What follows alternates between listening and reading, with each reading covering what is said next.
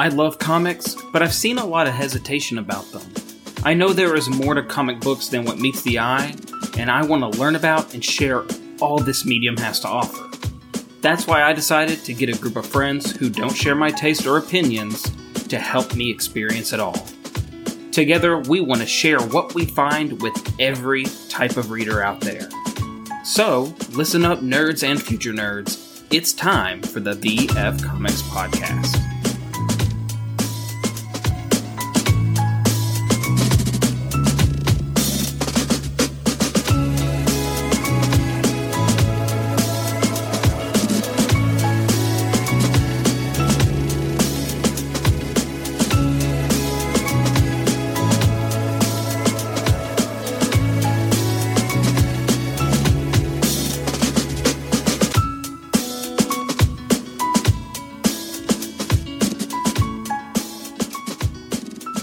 Right, after a short break, we are back with the VF Comics podcast.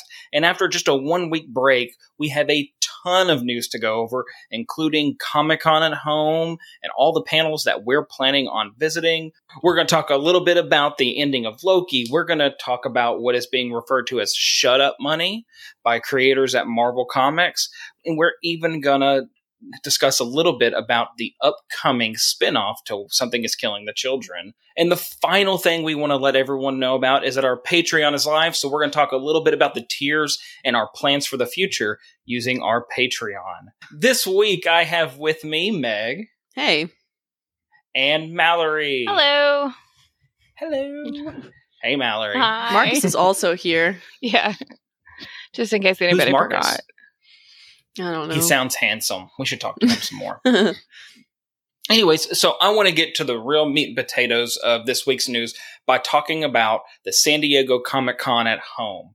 If you're not into the know, you may not know that there is a large, humongous comic convention every year in San Diego.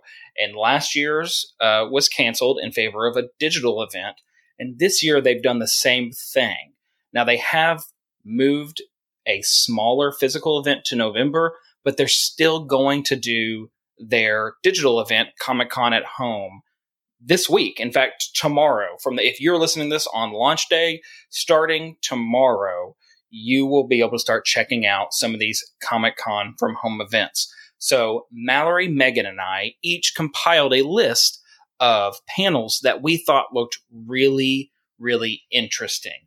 And the reason that we did that is that there are a ton. And the only thing I know for sure is that most people think of this specific comic convention as a big movie kind of reveal convention. And Marvel and DC movies are both setting out, uh, setting out, they're both sitting out this convention. So you won't hear anything about Marvel and DC's upcoming live action films, which that's fine. Um, so what I'm going to do is I'm going to let each of us talk briefly about some of the panels that we saw were interesting. I know Mallory and Megan both found a few. Megan, why don't you go ahead and start us off and tell us about some of the Comic Con at home panels that you're going to attend and watch on your computer this week? The first one I'm going to be talking to you guys about is psychology and pop culture and empirical adventure. And I uh, had to had to bring in the psychology one because that's just I enjoyed that. And I think it's going to be a good one. So, um, this panel is going to be looking at pop culture and pop cultural preferences through a psychological lens. Um, so during this presentation, they're going to be reviewing results from 16 various research studies conducted by Keith W. Beard, April Fugit, Brittany Black, Josh Carter, Casey Collins, Jake Bass, and Casey Kessler. Uh, these studies are going to be including topics such as Disney, superpowers, nostalgic cartoons, fandoms, and antiheroes, and uh, how that how our relationship with these um, variables influences our personality and our brains and how we tick, how we operate. So I'm very excited about this because it's psychology, and that's my favorite. So it's going Yeah, your major July. is in psychology, right? Yeah, yeah, Yeah. So super enjoy that. Um, it's going to be July the 25th. So if anyone is interested in that, I'm 100% going to be watching. So I'm I'm really pumped about that one. So the one I'm most excited about, I think, is actually this next one. It's Netflix geeked Masters of the Universe Revelation. So are you guys excited about the new Masters of the Universe uh, series that's coming out to Netflix? I don't know anything about it. I know What? James is really looking forward to it, and I wish he could have joined us this week, but he's so busy. Yeah. Um, because I think when I partially think I think his dog ate his computer power supply. so Aw. hopefully we get that fixed so soon. Sad. Um, but I was a big Transformers kid growing up, but I never Mhm. got into He Man or any of that. Okay. Well, uh, let me tell you about it, and I think you will be excited because the main reason that I'm going to be watching it is for one specific actor. So, at this panel, Netflix and Mattel Television um, are going to present an exclusive sneak peek at the upcoming animated series Masters of the Universe Revelation. And it has been nearly 40 years since the creation of the Masters of the Universe television series. And uh, so, this Friday, uh, July 23rd, the new series is actually coming to Netflix. And so this panel is going to be just in time for this series. It's the panels on the 23rd. And so this is why I'm so excited. Mark Hamill is voicing Skeletor. Yes. Um, and so that's yeah. Honestly, that's it for me. That's why I'm watching it. But uh, if you haven't checked out the trailer, I definitely think you should go give it a look. I'm hoping this creates some more buzz um, for just He-Man and the uh, He-Man universe, and maybe get some new fans. I also am curious about the timing of this show. This isn't strictly speak talking about the panel, but um, this show is kind of coming out of the success of DreamWorks' She-Ra, which they're not going to have anything to do with each other. They're made by completely different people. But I wonder if that's part of the reason they decided to go ahead and make a new Masters in the Universe series. Um, I hope it does well. I loved She-Ra, but again, they do look like very different TV shows. So I think maybe what has happened is that She-Ra just She-Ra and I think some modern uh, adaptations of classic cartoons have been like have come up with really clever, good ways. They've come up with very clever and good ways to present some of this some of this old television ideas in a modern way. And because if you go back and look at the end of the day, like your 80s cartoons were specifically toy vehicles. Like, you know, oh He Man, for sure. you know, He Man got a new thing, Power Rangers got a new thing every season or every episode uh, because they came out with that new toy. And modern cartoons just don't do that as much or as strongly, and they put a lot more thought into the storytelling. And there's so much competition, they have to. They have to tell a good quality story while also meeting those sort of like pop and toy sales. So I think She-Ra, one, I think it gave them confidence in doing it, like you said, but then also maybe gave them some ideas of how to approach some modern things using a classic hero. Mm-hmm. It's something that, you know, it, I think is a concept that's comics has always done really well as a superhero comics, at least.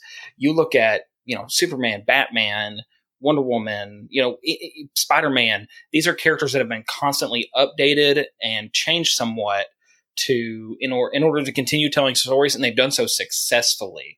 The Superman of the 1940s is in many ways a different Superman than the Superman we have today. Um, heck, Batman nowadays is almost unrecognizable to probably someone who grew up with him in the 60s. you know, there's difference between Christian Bale and Adam West. Yeah. So, so I think they're applying some of those things they've learned to cartoons. And they, I, I saw a trailer for this. It looks really, really cool. Yeah, it does look good. So if you're wanting a sneak peek at this, if you're excited about it, then I mean, of course, the sneak peek. it's coming out the day that the show is coming out, so I don't really know. I don't. Anyway, whatever. But uh, sounds fun. I'll be at that one or viewing that one rather. And then uh, neurotic superheroes and the writers who love them. That's another one that I was really interested in. Um, again, kind of takes a look at some of the things that are more popular superheroes are kind of dealing with and why as a viewer we or a reader we find those struggles so compelling. Why Captain America's survival guilt and why Jessica Jones and Tony Stark's alcohol problems. Um, why is that something that interests us so much as a reader? And um, so I'm excited about that one. That's going to be with uh, Travis Langley and Danny Fingeroth. Well, and I'll go ahead and point out Danny Fingeroth. It says that he wrote A Marvelous Life, the Mhm. amazing story of Stan Lee. And superheroes with real problems is, you know, it wasn't necessarily new when Stan Lee did it, Mm-hmm. but it was still very novel. And he did it so well and so successfully.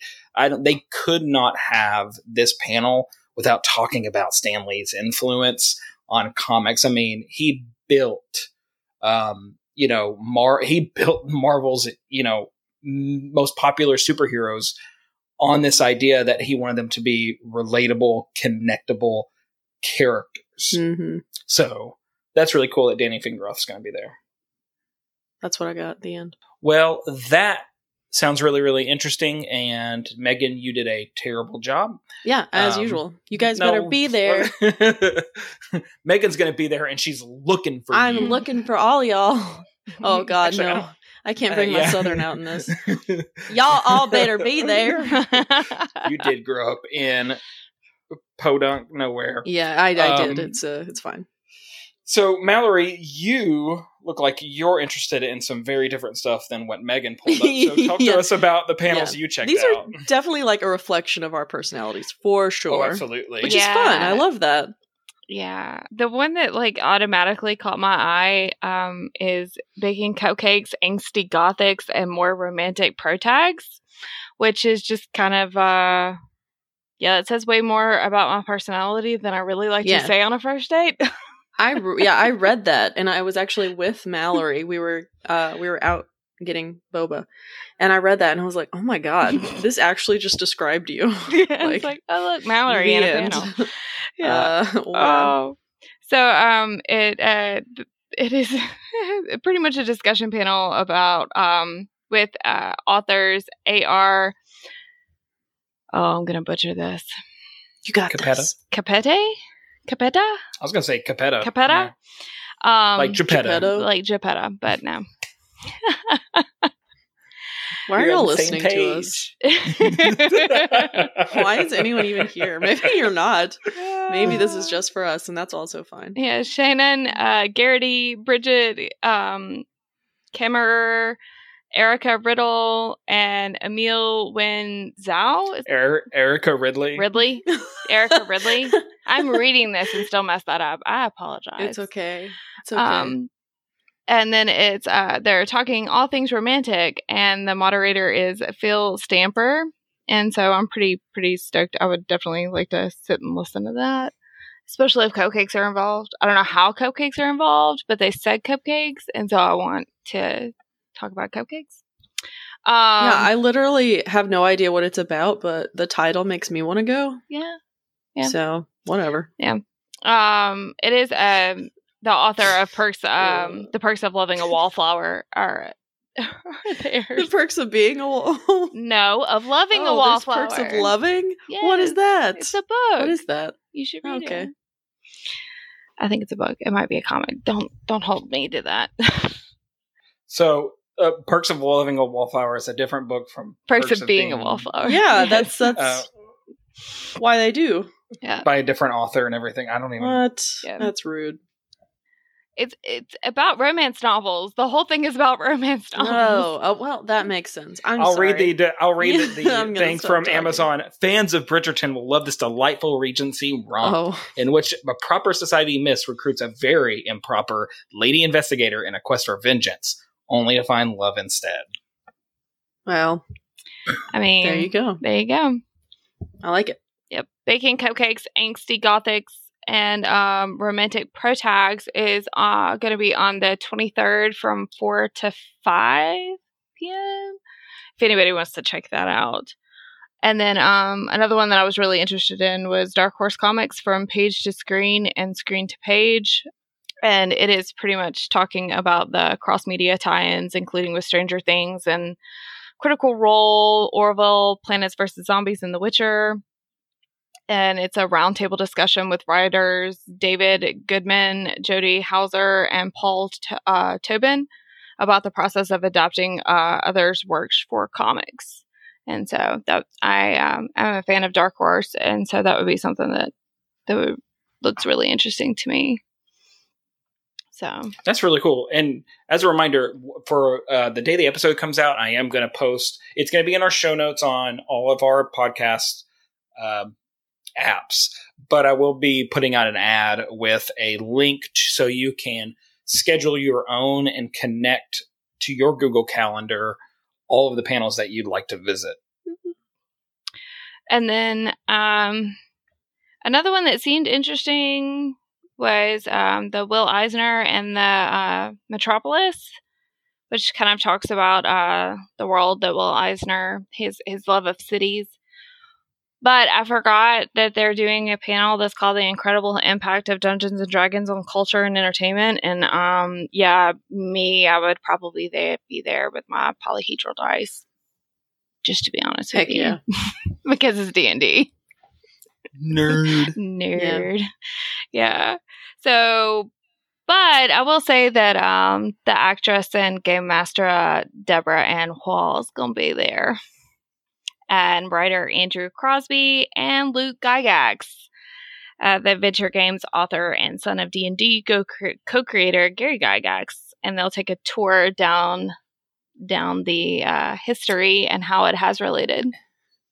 Every time I hear their last name, Gygax, I'm like, what an incredible last name for the profession that you've that you It's Yeah. yeah, pioneered Yeah. and your father pioneered and then now you're a part of like it's very there's good. something about it. Yeah it is uh it is pretty interesting. So I just remembered one that I didn't uh, mention. There's also going to be one about from with the cast. I believe the cast of the Mysterious Benedict Society is going to be there. ooh. Yes. And um, if you know those books, you know they're adapting that into a um, a show. Mhm. And Tony Hale is going to be in it. In a I and I can't handle that because all I see is Buster Bluth from Arrested Development. Um, so I'm trying to Yeah, imagine him in this. uh, so uh, yeah, I think that's going to be cool. Speaking of, that author is also from Arkansas and What? I believe lives in Little Rock. What? What? So that's awesome. we will get on top of stalking him and Yes. get him on the yes, podcast. immediately. Um, no, That uh, is awesome. stalking's the wrong word. Uh, kidnapping um, is better. yeah, yeah, yeah. It's good. So yeah, um, it's really cool. I, I was informed of that just a couple weeks ago. that's awesome. I didn't know that. Um, It's very popular the books. oh yeah, they are. Um, for the books, or sorry, for the book, fart. For the panels that I checked out, I picked out a, I think a lot more panels than y'all, but I'm just going to go over them oh, uh, pretty quickly uh, because there's a lot of similarities between groups that I selected. For instance, on July 22nd, there are three panels that go back to uh, my original passion during college and something I spent the last 10 years doing, and I now do at the library, and that's education. And on July 22nd, we're going to have a panel teaching and learning with comics, the science of art, which is going to be about how STEM use is used to inspire and create um, the most popular arts. And then graphic novels are the new textbooks, is the third panel. And that one actually states modern dynamic teaching means thinking outside the textbook.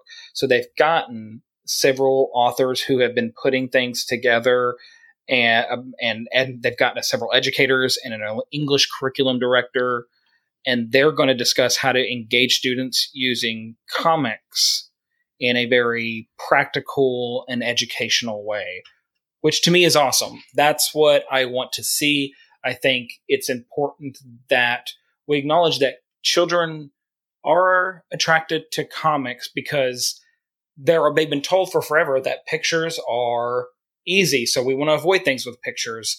And so there's something accessible about comics. So you can put the same content into this medium, in this format, and all of a sudden kids who wouldn't want to check it out might check it out.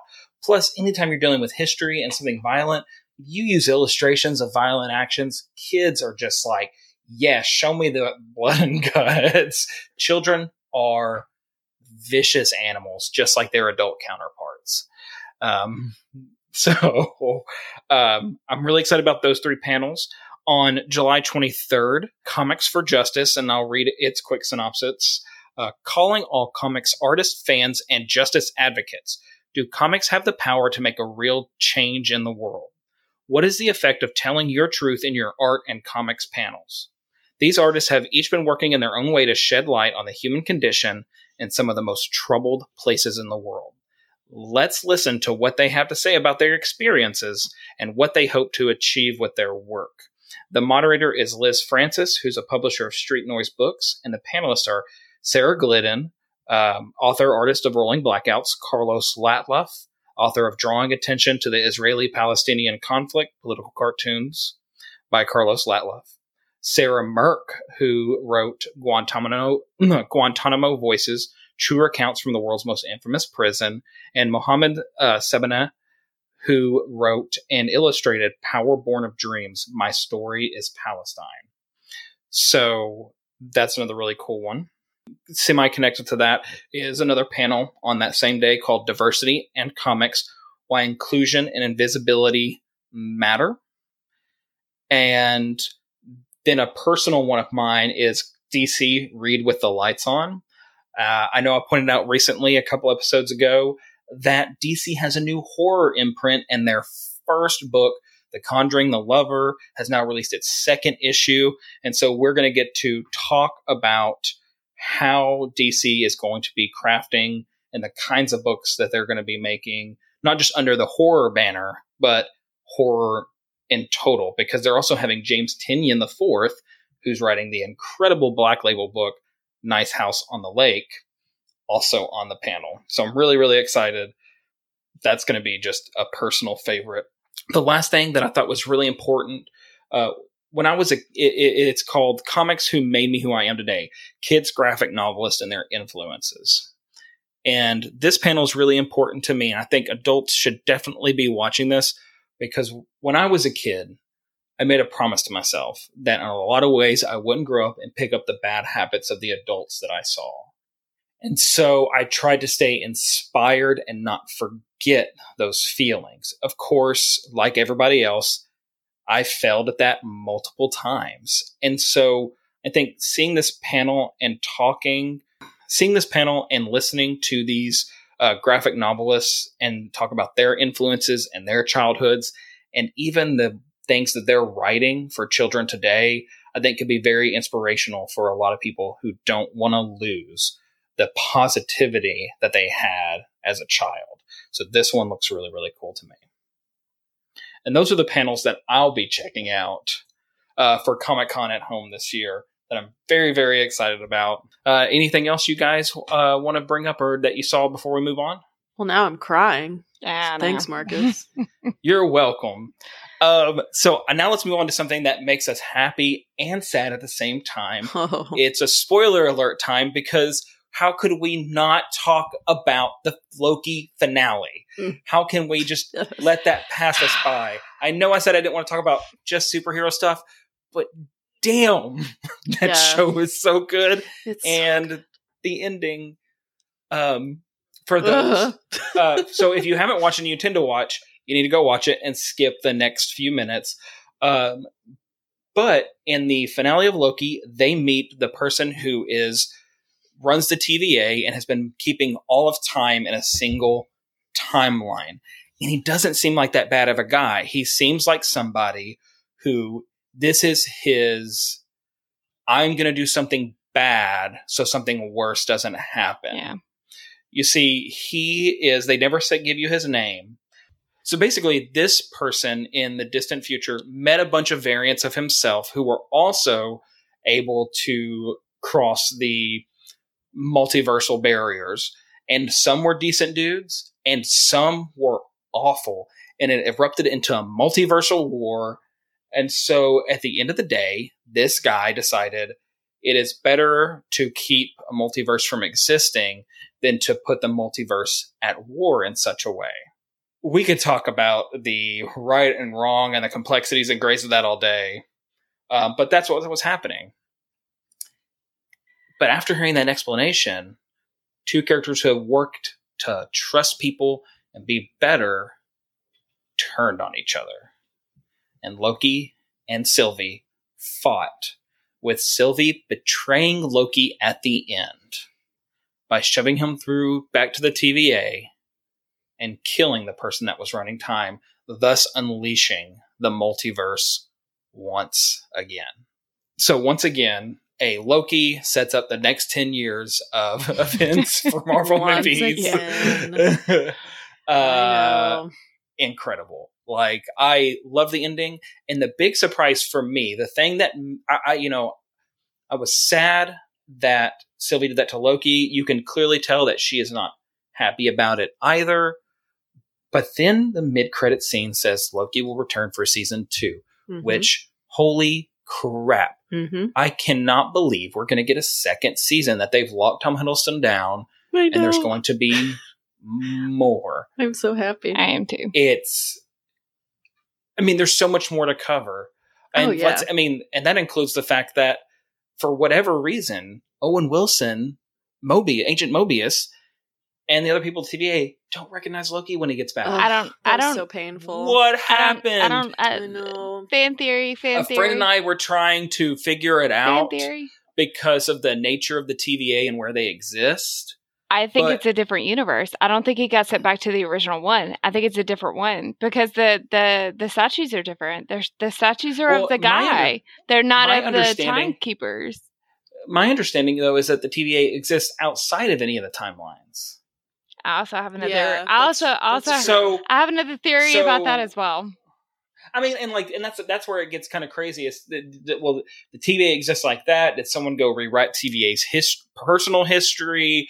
There's just a lot. But what's really cool about it, as someone who watches a lot of time stuff, it was cool that the effects of whatever occurred were so immediate that in the brief amount of time that timeline started branching, and she pushed him in, that it had already changed that because that's how time would work. Mhm. Like if someone goes back, oh, excuse me, I don't know how time works. I'm not Albert Einstein. I'm not a physicist. This But- is how time works. I'm Marcus. um, I know these yeah, things. it's it's really cool. I love this sort of stuff. It's just It's good, it's man. just crazy Yeah. cool stuff. I have too many fan theories about all of that. It's a lot. Oh, I just, so I was gonna say, what was I gonna say? Oh, yeah, no, I, I'm, you know, when I watch shows, I get very invested in like how people feel in the Mhm. show, and so I just couldn't stop thinking about that end scene over and over. And I was like, what would I even do if I were Tom Hiddleston in this situation? Yeah. Because nobody knows who he is. Everything's broken. I would just Yeah. He just leave. and they're not just. Give there's no way they're going to just let him roam around and do whatever he they're not. wants. Like, this is just the actual worst situation for Yeah. him. I do love that based on the ending, it feels like they know exactly what they're doing in the Marvel movies overarching for the Mhm. next little while, Yeah. Hope which so. is something that I feel like the early Marvel movies they didn't quite have down yet. You can really see that in Phase 2 and Avengers Age of Ultron. Like there's some subplots that get introduced there that they just don't even Yeah. touch. like at the end of Age of Ultron, Thor's like, I'm going to look for the Infinity Stones. But by the beginning of Thor Ragnarok, he's like, uh, I didn't find them, so I just went and did something else. like, uh, yeah, good so stuff. I, I, I'm, I'm really excited. Do y'all have like a crazy fan theory um, that you've heard? yeah, or I've got one. Just want to make up. I've got one. I've heard one that the TVA exists in the quantum realm. Oh, which is why Time doesn't exist in the same way that it does in the multiverse Huh. now. That's all right, interesting. All right, all right. That's really cool. Yeah, and actually, I've seen parts uh, where they where um, when Lang is falling in the quantum realm, you see a city in the background that now looks slightly similar to the overarching view of the TVA. Huh. Well, that's interesting. Huh. Okay. Okay, cool, cool, cool. I have not dove much into this, which I watch I way usually too much TikTok. don't dive too deep into these things Mm. because I like being Oh. surprised, whether it be by like a video Yeah. game, TV, or like a medium. But that's also I'm I'm really lazy. It's why I have brought people who know more about certain things to me on the podcast, so that way I can just keep being my normal reader self and then have you guys tell me things. Gotcha. So That I is the have op- know it all. That is actually the opposite of what happens. I feel like. I okay. agree. I'm glad that works. Except for for James. Yeah. Glad that works for I I mean, your I could talk about the superhero stuff all day. James could talk about Yeah. the industry. But like Yeah. Megan, I wasn't aware that comics had a um uh what's that genre? Oh my gosh. Um Oh, memoirs. memoir. I didn't Damn, and dude. apparently there's a ton of them. It's There's a so many. very They're so good. It's it's blowing up and they're so good. And I didn't know that was a thing. Yep. Um, Well, that's why we're all here and doing this, and it's good. Yep. Yeah, I guess it's all right. All right. But the next thing we'll move on to is I want to talk real quick. I just want to let y'all know about something real quick. And if you haven't been, if you've been reading Something is Killing Children and we've been talking about it for a couple weeks so far, you should be interested to know that there is going to be a prequel spinoff called House of Slaughter. And you know, if you've read the book, you know that one of the main characters, their uh, last name is Slaughter, and that she she introduces a lot of potential lore. Uh, that she's where a lot of the lore in the book comes from, and her connections. And so there is another character in the first arc that they are going to go back and look at this character as a teenager and see them and the House of Slaughter years before the events of something is killing the children. So really exploring some of the history behind the crazy stuff that James Tynion has been creating. In fact, I didn't until I read this article. I saw it over at Multiversity Comics. I didn't know that something is killing the children was just going to be a miniseries, but it was so popular it turned into an ongoing series, and it's Huh. done so well that they've decided to do this spinoff. I mean, something that was probably supposed to be a 12 issue run has turned into an ongoing with a companion. Like That is so great. I'm that's so successful. Not Yeah. that I mean James Tynion can you know pretty much do whatever he wants at this point. and I thought it was also interesting is that this was also one of the highest selling creator owned comics of 2019 and 2020. Uh, it won an Eisner, a Harvey, and a Ringo Award all in the first year that it was being made. And they're adapting it right now for Netflix by Mike Flanagan and producer Trevor Macy, who both worked on the Haunting of Hill House and Bly Manor. So Oh, you know they're going to get that tone Perfect. right. Perfect. they're gonna get that perfect. It's gonna be spooky as hell. Um, but James Tynion, and I want to use the fact that James Tynion, being this being a creator-owned comic, to segue into the next thing. James Tynion has done what a lot of creators are suggesting, and that you make a name for yourself with the big two, Marvel and DC, and then you move on to an independent or smaller publisher where you can have greater rights on the things that you create.